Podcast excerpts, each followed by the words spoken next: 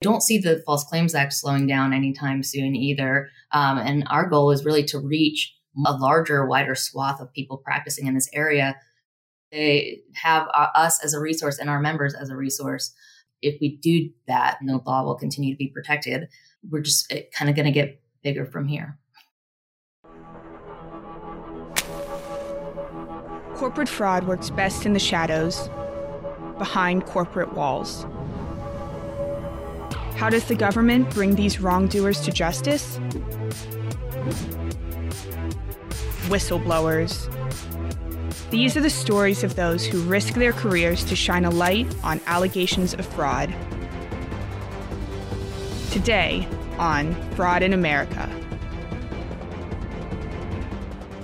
Well, welcome to today's episode of Fraud in America. We are joined by TAF's Director of Legal Education, Jackie DeMar. Welcome to the show, Jackie. Thanks so much for having me. it's going to be fun. So, this is one I've been really looking forward to. Nobody knows the nuances of the False Claims Act better than Jackie DeMar. But we thought it was important for us to talk about some of the trends that we've noticed over the last 20, 30 plus years uh, in the False Claims Act, but also now as we've ventured into the SEC and the CFTC and the financial markets, um, our world at Taxpayers Against Fraud has really expanded to a point where I don't think a lot of people recognized us. Jackie, there's a rumor on the street that you at one time worked for the dark side as a defense lawyer doing False Claims Act cases. Is that true? It's true. It's true. It's true. I actually went to law school thinking uh, I wanted to work for a nonprofit. Um, but at the end of law school, I had considerable student loan debt and an offer from a big firm. So I decided to take it. And I didn't know what the False Claims Act was. But once I got to the firm, I started doing False Claims Act, Foreign Corrupt Practices Act work. And I loved the law. I thought it was so interesting, but I just did not see myself being able to defend these companies. So um, I actually worked for big firms in DC for about four years out of law school. Um, and then I found the perfect job for me doing False Claims Act and fraud work on the relator side. Um, and I found TAF, and it was serendipitous. So, what was it about TAF that caught your eye? It was the fact that I would be doing good work and I could still, you know, have a practice in an area that I was already really interested in. And, and just overall, as an organization, I, I believed in, in TAF's mission of kind of fighting fraud, incentivizing integrity, and um, representing whistleblowers and supporting them. I always tell people that I'm just the pretty face of the organization and you're the real brains of the operation. Uh, Jackie, can you tell people what you do at TAF? Sure. Um, so, as the director of legal education, I'm responsible for a couple different things. We keep the membership and kind of the public apprised of all legal developments. So, any new case law that comes out, um, we'll write timely blog posts and things like that. We also um, file amicus briefs in various um, federal and state courts around the country, including the Supreme Court. Um, and those we are focused on the correct interpretation of the law. and uh, and we make sure the courts can get our take from the relator's side on legal issues They're large and important legal issues. Um, we also educate our members in the government through our annual conference that we hold each year. And we have various webinars and things like that throughout the year on kind of breaking legal issues. As we're recording this, a few days ago, the Supreme Court granted a cert on yet another False Claims Act case. The court seems to have this weird obsession with our beloved law. Why, why do you think that is? I don't know. And I'm a little bit surprised about them taking up this particular case um, because it's not one that I feel like on its surface is um, a huge deal on an everyday basis. They took up uh, the cases about how and whether the government can dismiss False Claims Act cases against kind of the relators uh, when the relator opposes.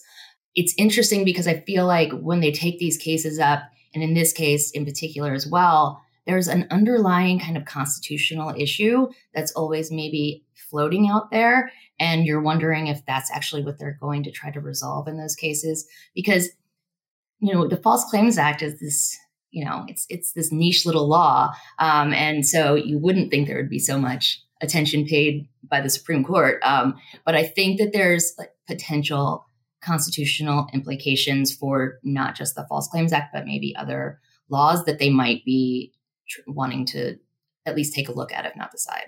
I always feel like we got to hold our breath when the Supreme Court grants cert, right? It's like who knows where they're going to go, what roads are going to go down. I always uh, there were some recent cases that came out, and the question answer, answered had nothing to do with the issue presented. Yeah. And all of a sudden, all it was like a clown car decision. All these other things popped out of the car, and we didn't even recognize the decision that came out. Um, so you mentioned the amicus briefs. Uh, there's been a lot of those filed since I came back two years ago. Why do you think there's this uptick in amicus filings recently? I don't know. Maybe more. I don't think that it's more cases are being appealed. Maybe more. Um, more of our members are are realizing that they can come to us for these kinds of briefs because a lot of the ways that we i mean we're keeping track of all of the case law that's developing but even us sometimes we might not recognize an issue that needs our voice and i think maybe the membership is seeing us um, file more the relators bar overall is seeing us file more of these amicus briefs and realizing that this is something that where we could be we could add value for them um, so i mean it might be that um, it might be just that I've decided that we need our voice out there a little bit more. And so um, when there are these issues that come up, I I'm pushing a little bit harder to to file. I, uh, I look back on uh, kind of my timeline, and when I joined Taxpayers Against Fraud, it wasn't too far long after the Stevens case came out that you know basically gave the the stamp of approval to the qui tam provisions being constitutional. But you know, in talking to you know some of our mentors, John Phillips and Jim Helmer, you know, at that time they were encouraging TAF to file on just the constitutional questions and a lot of the issues involving like first to file bar and public disclosure bar we weren't getting involved in and then courts took those provisions and took them way off course and then uh, you know amendments happened and the, the laws were put back online and i think that we're probably doing a better job of protecting the law now and making sure that that doesn't happen again that comes to some of these important uh, provisions. Yeah i mean i see us as you know, true defenders of the law and we have to do that in a bunch of different ways right? And um, we have to do that by supporting whistleblowers and, and, encouraging them to bring these cases forward but also protecting the law in keeping the courts in check and the legislature in check and so there's a lots of there's lots of things that go into kind of this protection of the False Claims Act and these other um, whistleblower laws that you mentioned earlier. We've got the SEC, CFTC, IRS. We've got new, uh, I feel like new whistleblower laws dropping every day. so um, we have to, you know, make sure we're dug in there. Director of Legal Education, which includes all of our members. How do you keep all the cats herded in the right direction? You can't really.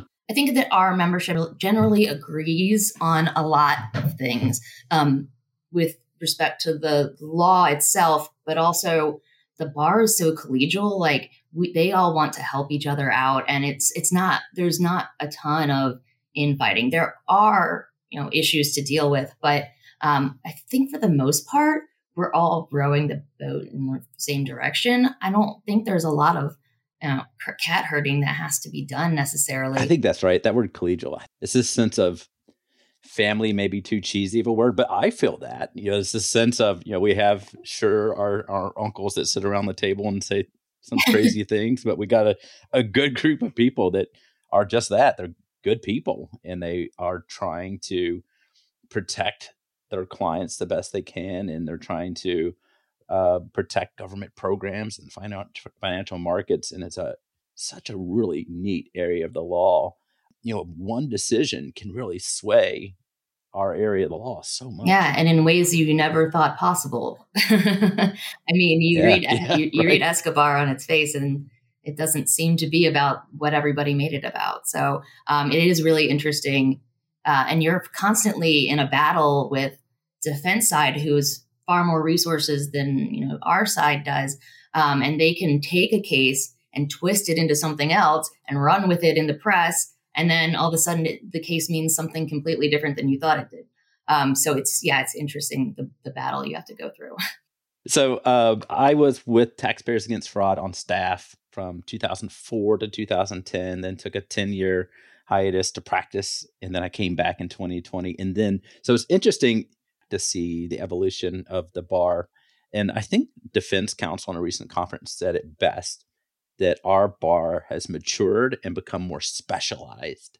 I think for sure I would agree with that. I mean, there's 100% still a lot of employment, personal injury kind of lawyers that are also taking false claims act cases, but I think there's an increasing number of firms that exclusively do this work, which means they are very specialized. They're going to have this you know, kind of this knowledge and this focus um, that I think is as these laws grow too, our, our you know our bar is becoming more engrossed in this part of the practice. That's even more of a, a reason to kind of protect it and make sure it's being interpreted right. You know, the thing I've noticed is the um we always think of this as being like a three legged stool, right? The government, the relators bar, and the defense. Um, but I think it's even it's even more true now, right? The, the public private partnership that you know, was envisioned by Lincoln and his ilk, you know, the early years of the 2000s, it very much was you file the case and the government uh, would ask you questions, but the review of documents and really helping the case move along was few and far between. But now the government is involving our side at every step that they're really at least most U.S. attorneys' offices are leveraging relators and relators counsel to move these cases along. Is, is that what you're seeing too? Yeah, for sure. And we've been lately um, working with some internal uh, TAF committees, um, setting up kind of roundtables with various U.S. attorneys' offices around the country, and we're um, talking to them about what their process is and how they work with relators during the investigation and what they do. And almost exclusively, we've heard um, they welcome our help and they they often utilize um, relators counsel during those investigations. So i think that that is and it's such an important part of you know this law being successful is being able to leverage you know us to help out with with all those you know millions of documents that they're getting inundated with. Um, and so our, our our our clients our relators are specialized. They know this they, they know the fraud they know what to look for. They've usually been insiders uh, or they're they're they have expertise that will allow them to kind of point to the correct documents, know where to look, know who the witnesses are. So it's really important uh, for that relationship to be strong, and I think it really is. So you mentioned committees. That's a new thing at TAF. We didn't have committees for a long time, and then uh, a few months ago we launched all these new committees to help uh, amplify and expand our reach. What have you seen on the committee front? It's been kind of amazing. Um, so of our, let's say 400 members, it's about that. I think something like 125 of them are on a various committee. Um, that is an incredible amount of engagement and it makes me so pleased. And there's, I think, 18 committees. Yeah. And they're, they're all, you know, specialized in different areas. So there's a committee for government relations, which is the committee that we're putting together these roundtables with. There's a public education. So that's the kind of committee that really puts out our, you know, manages our blogs and this podcast and things like that. Um, and then there's, you know, specialized committees for topics within, you know, the whistleblower world. So a specific SEC CFTC committee working on those issues. There's a judicial education committee. So we have all these, you know, all these members that are you know, really working towards our goals, which is great because we are only a few people on staff. And so we could not do everything that we do without our wonderful membership chipping in. So um, we're grateful to them and they're doing a fantastic job. So, where do you see the organization in 10 years? These whistleblower programs are really growing so much. So, I, I really see us expanding more into having um, more members that are practicing in the SEC, CFTC, financial frauds kind of world. Um, and I think that that area is going to grow a ton. Um, but I don't see the False Claims Act slowing down anytime soon either. Um, and our goal is really to reach a, a, larger, wider swath of people practicing in this area um, and bring them under the kind of TAF wing so that they they have uh, us as a resource and our members as a resource um, that can really kind of make sure everyone again is paddling in the same direction. Um, and and I think if we do that, we will you know continue to grow um, and can, and the law will continue to be protected. We're just eh, kind of going to get bigger from here. What do you think? Yeah, that's that's a great question, um, especially since I just asked you that question. So, what a fabulous question! I think you're right. I, I, think that if we step back for one second, we think about where we are today, right? So we are, according to the news this morning, um, inflation is at a 40 year high.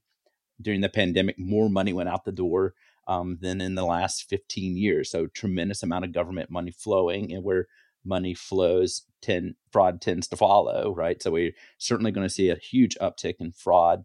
And during down times, that tends to make people do crazy things. And right now, the economy is so uncertain. I think when it comes to government programs, they're vulnerable. I think the financial markets are very vulnerable, and companies are going to start doing things that they probably normally wouldn't do in regular times.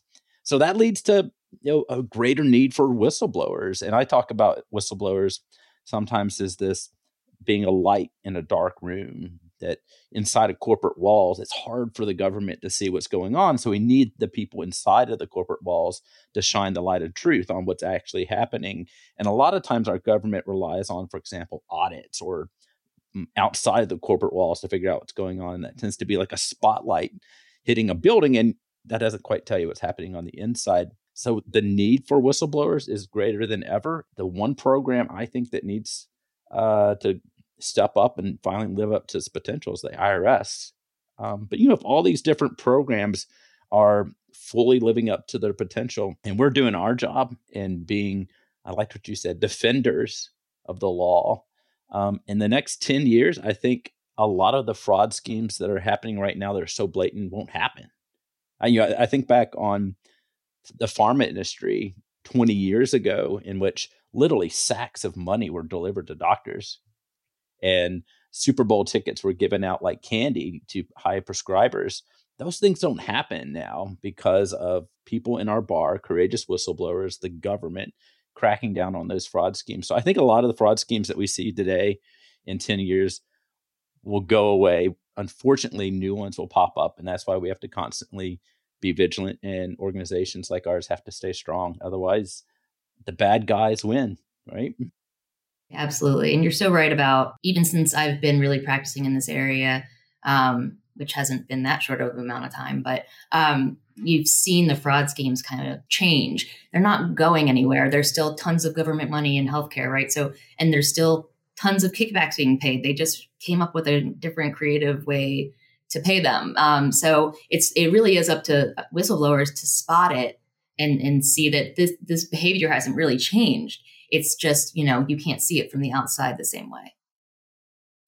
You mentioned healthcare fraud. Uh, you and I were in a meeting where an AUSA said that some of the healthcare cases are getting boring to him. That the the kickback cases are are boring, and he's encouraging people to bring uh, cases that don't involve healthcare. Do you see other areas starting to step up, or other industries where there's obvious fraud that we play a bigger role in going after? Well, for sure. I mean, I I, I looked at the defense budget for the last year um, recently, and it's astronomical. And honestly, the False Claims Act was founded or was passed initially to address fraud during the Civil War, so defense fraud. Um, and you know, it was it's been amended several times, and all of in in all of those cases, um, the it, the really root reason for needing to amend the the um, the act was because there was so much defense fraud going on, and so that hasn't changed. It's just that you know I think a shift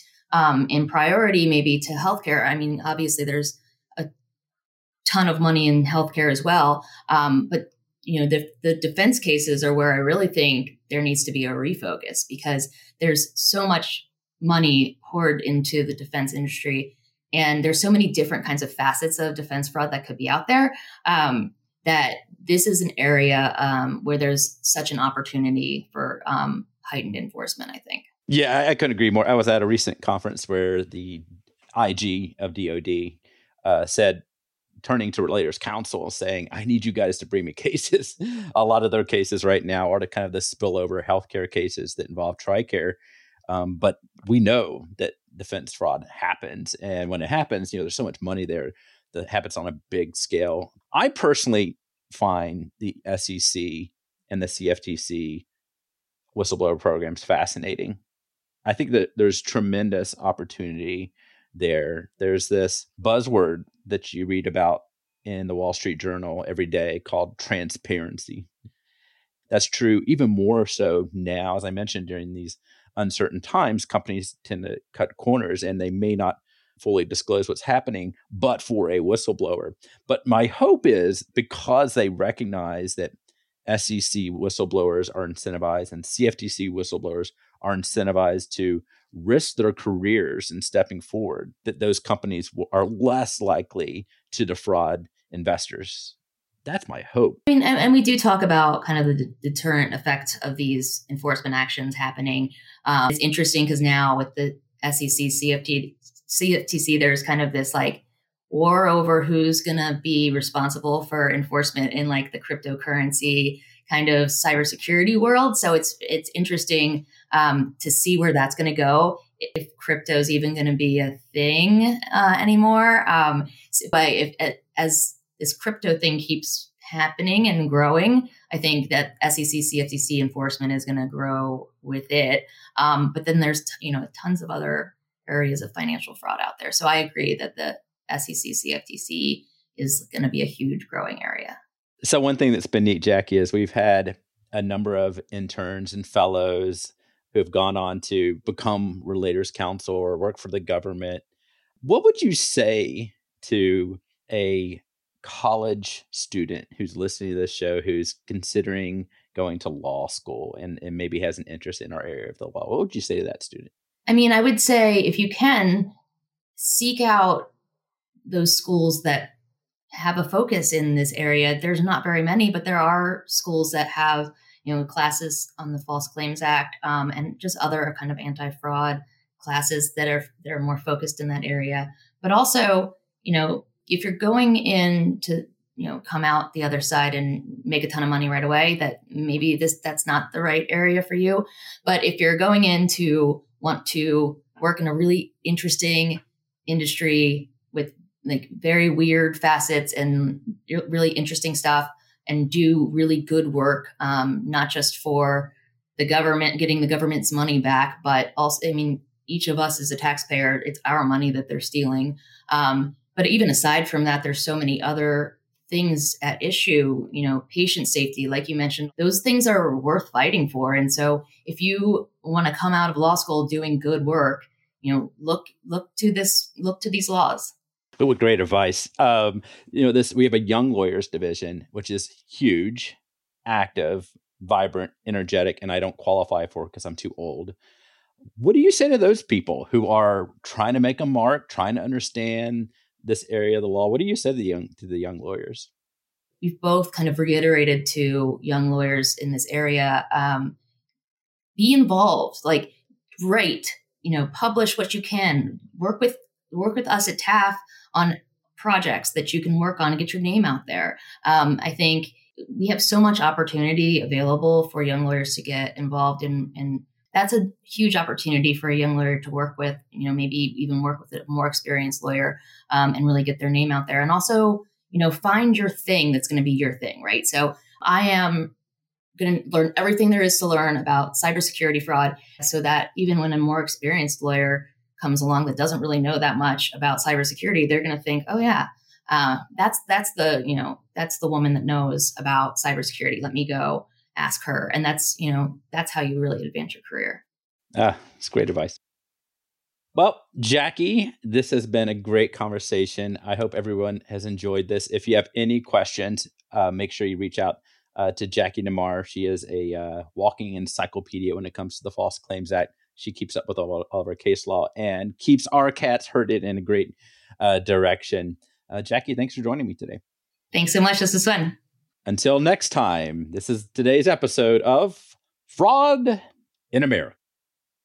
We hope you enjoyed today's episode of Fraud in America. Today's episode was made possible because of the generous donation of longtime TAF supporter and whistleblower attorney David L. Haron. If you believe you have witnessed fraud against the government or fraud on the financial markets, we encourage you to visit our website at taf.org, where you will find a directory of member attorneys who represent whistleblowers across the country. On our website, you will also find additional information about our nation's various whistleblower laws and programs and a way to donate to our organization as we step forward in spreading information about whistleblower programs. This episode was edited and produced by Rachel Brooks, and our theme song is by Connor Chaos.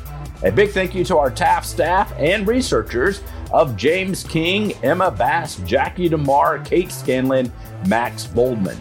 Fraud in America is a project of Taxpayers Against Fraud Education Fund. The opinions expressed on today's show belong solely to the guest and are not necessarily endorsed by the organization. Thank you for joining us on today's episode of Fraud in America.